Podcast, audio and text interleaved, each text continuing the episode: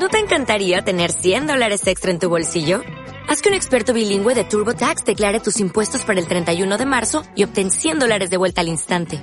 Porque no importa cuáles hayan sido tus logros del año pasado, TurboTax hace que cuenten. Obtén 100 dólares de vuelta y tus impuestos con 100% de precisión. Solo con Intuit TurboTax. Debes declarar para el 31 de marzo. Crédito solo aplicable al costo de la presentación federal con TurboTax Full Service. Oferta sujeta a cambios o cancelación en cualquier momento.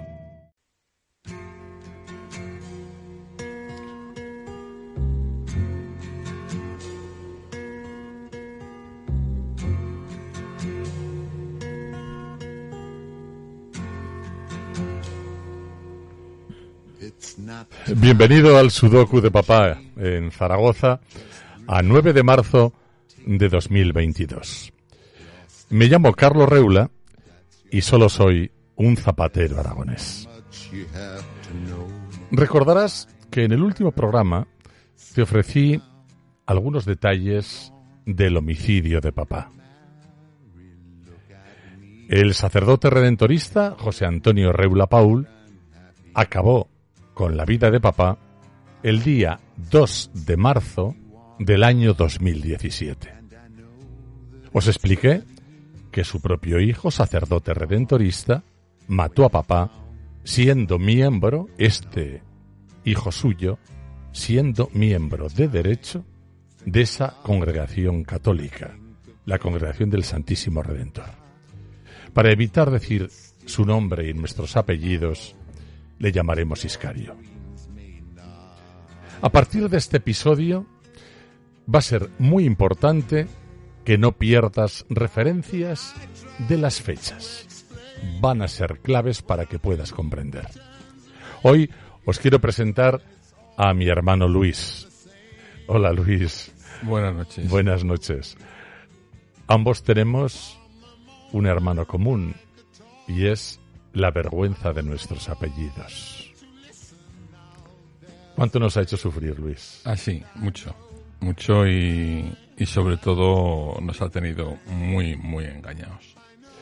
Sí, mm, vamos a hacer unos programas muy breves de unos 10-12 minutos donde vamos a recorrer un poco nuestra vida familiar desde el año 1997 cuando los padres entrevista nos soltaron a este depredador sexual sin decirnos nada en medio de nuestra familia. Hasta ese año habíamos creado una empresa maravillosa. La gente de Zaragoza se acordará de Calzados Dimos, ¿no, Luis? Pues yo creo que sí, yo creo que es algo eh, irrepetible casi, podría decir.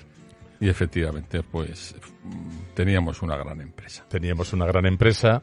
Eh, el sacerdote. Entonces se llamaba, en el año 1997 ya no se llamaba Calzados Dimos, sino Antonio Reula. Eh, era, yo creo que reconocerá Zaragoza que era el referente de la venta de calzado en Zaragoza. El sacerdote nos aniquiló, primero aniquiló a los papás, les destrozó la conciencia, la razón y el corazón. ¿Te acuerdas, no, Luis? Pues claro que me acuerdo. Eh, pero primero, como a nosotros, se les ganó su confianza, su confianza para engañar.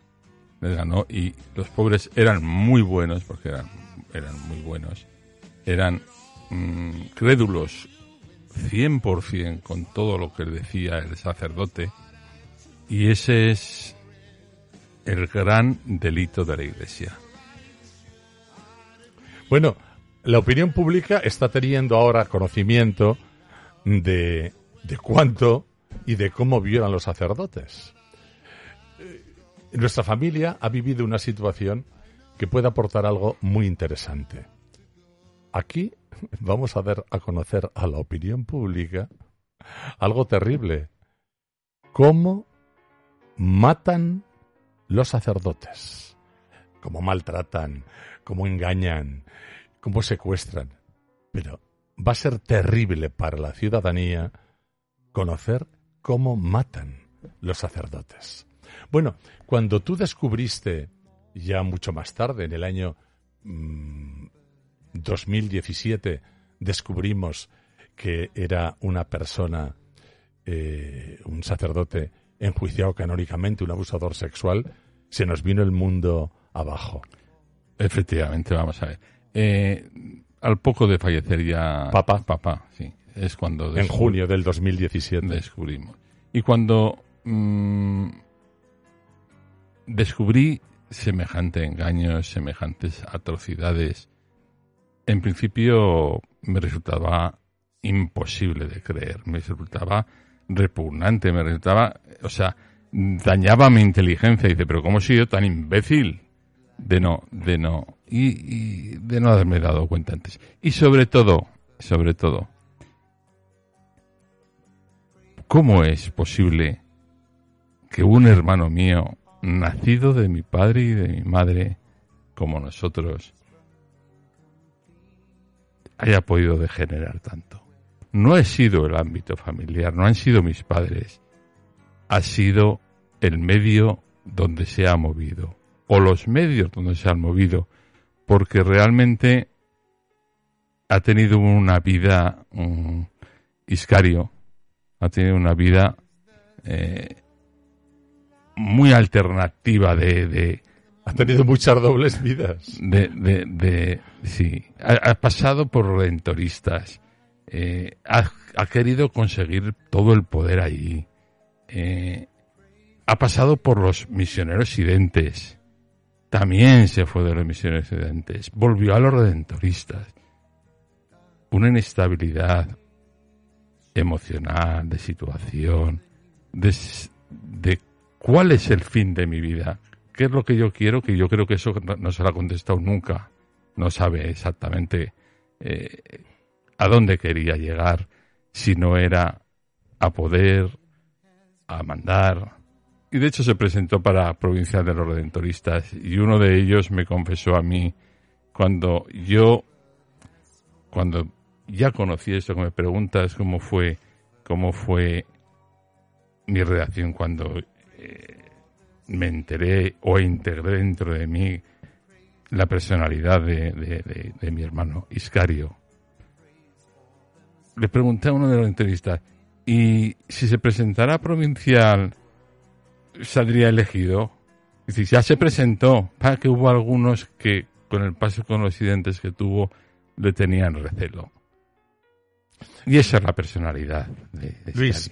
¿por qué, Un ¿por qué crees tú que los padres redentoristas nos, nos tendieron esta emboscada criminal? ¿Por qué nos engañaron a finales del siglo XX soltando a uno que seguía perteneciendo a ellos en medio de nuestra familia? Pues mira, yo creo que yo creo que eh, lo encubrieron primero para encubrirse a ellos, sin cubrir sus delitos. Pero la personalidad de papá era muy fuerte. Era muy fuerte. Eh, papá, si se llega a enterar mm, del vaivén, de los abusos, de qué había pasado en el Espino, qué había pasado en Salamanca, hubiera puesto primero a la congregación del Santísimo Redentor, a los redentoristas, los hubiera puesto patas arriba, porque era su personalidad, y hubiera descubierto la verdad. Esto que estamos intentando nosotros ahora, descubrir la verdad. Mamá lo hubiera sufrido más porque era más. Mamá se hubiera muerto directamente.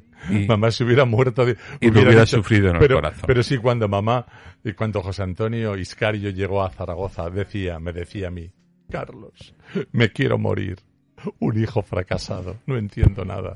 Lloraba, lloraba. Eh, Iscario se, se tiraba en la cama de mamá y de papá a llorar para generar pena. ¿Y por qué crees que los padres redentoristas hoy siguen mintiendo no solo a nosotros y escondiendo no solo a nosotros, sino a sus propios feligreses? ¿Por qué siguen engañando en la parroquia del Perpetuo Socorro?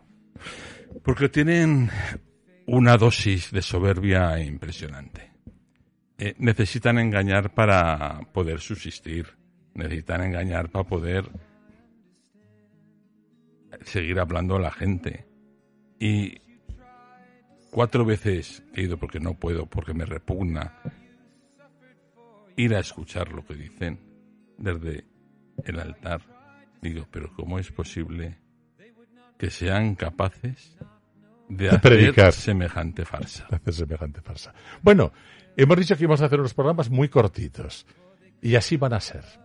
Muy cortitos. Hemos llegado al final.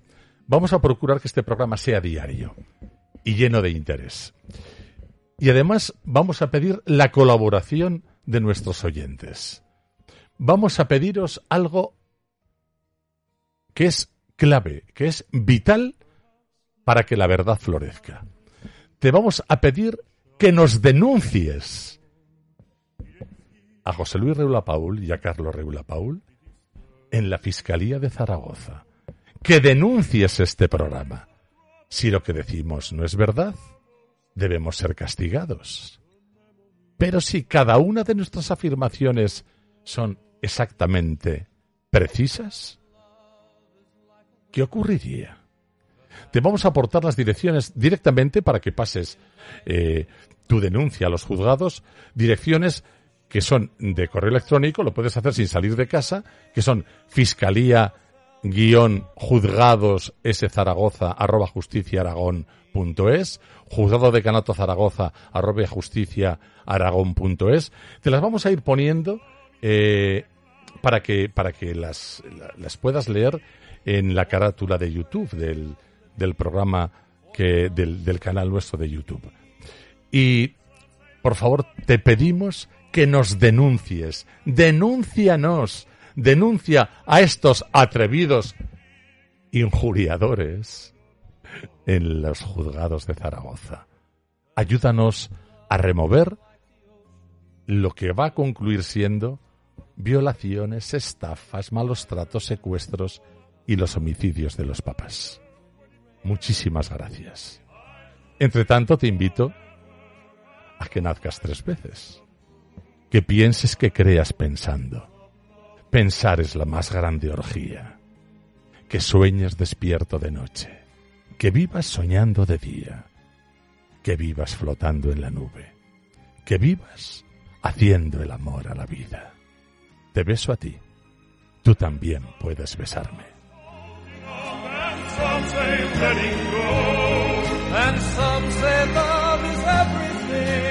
Some say they don't know.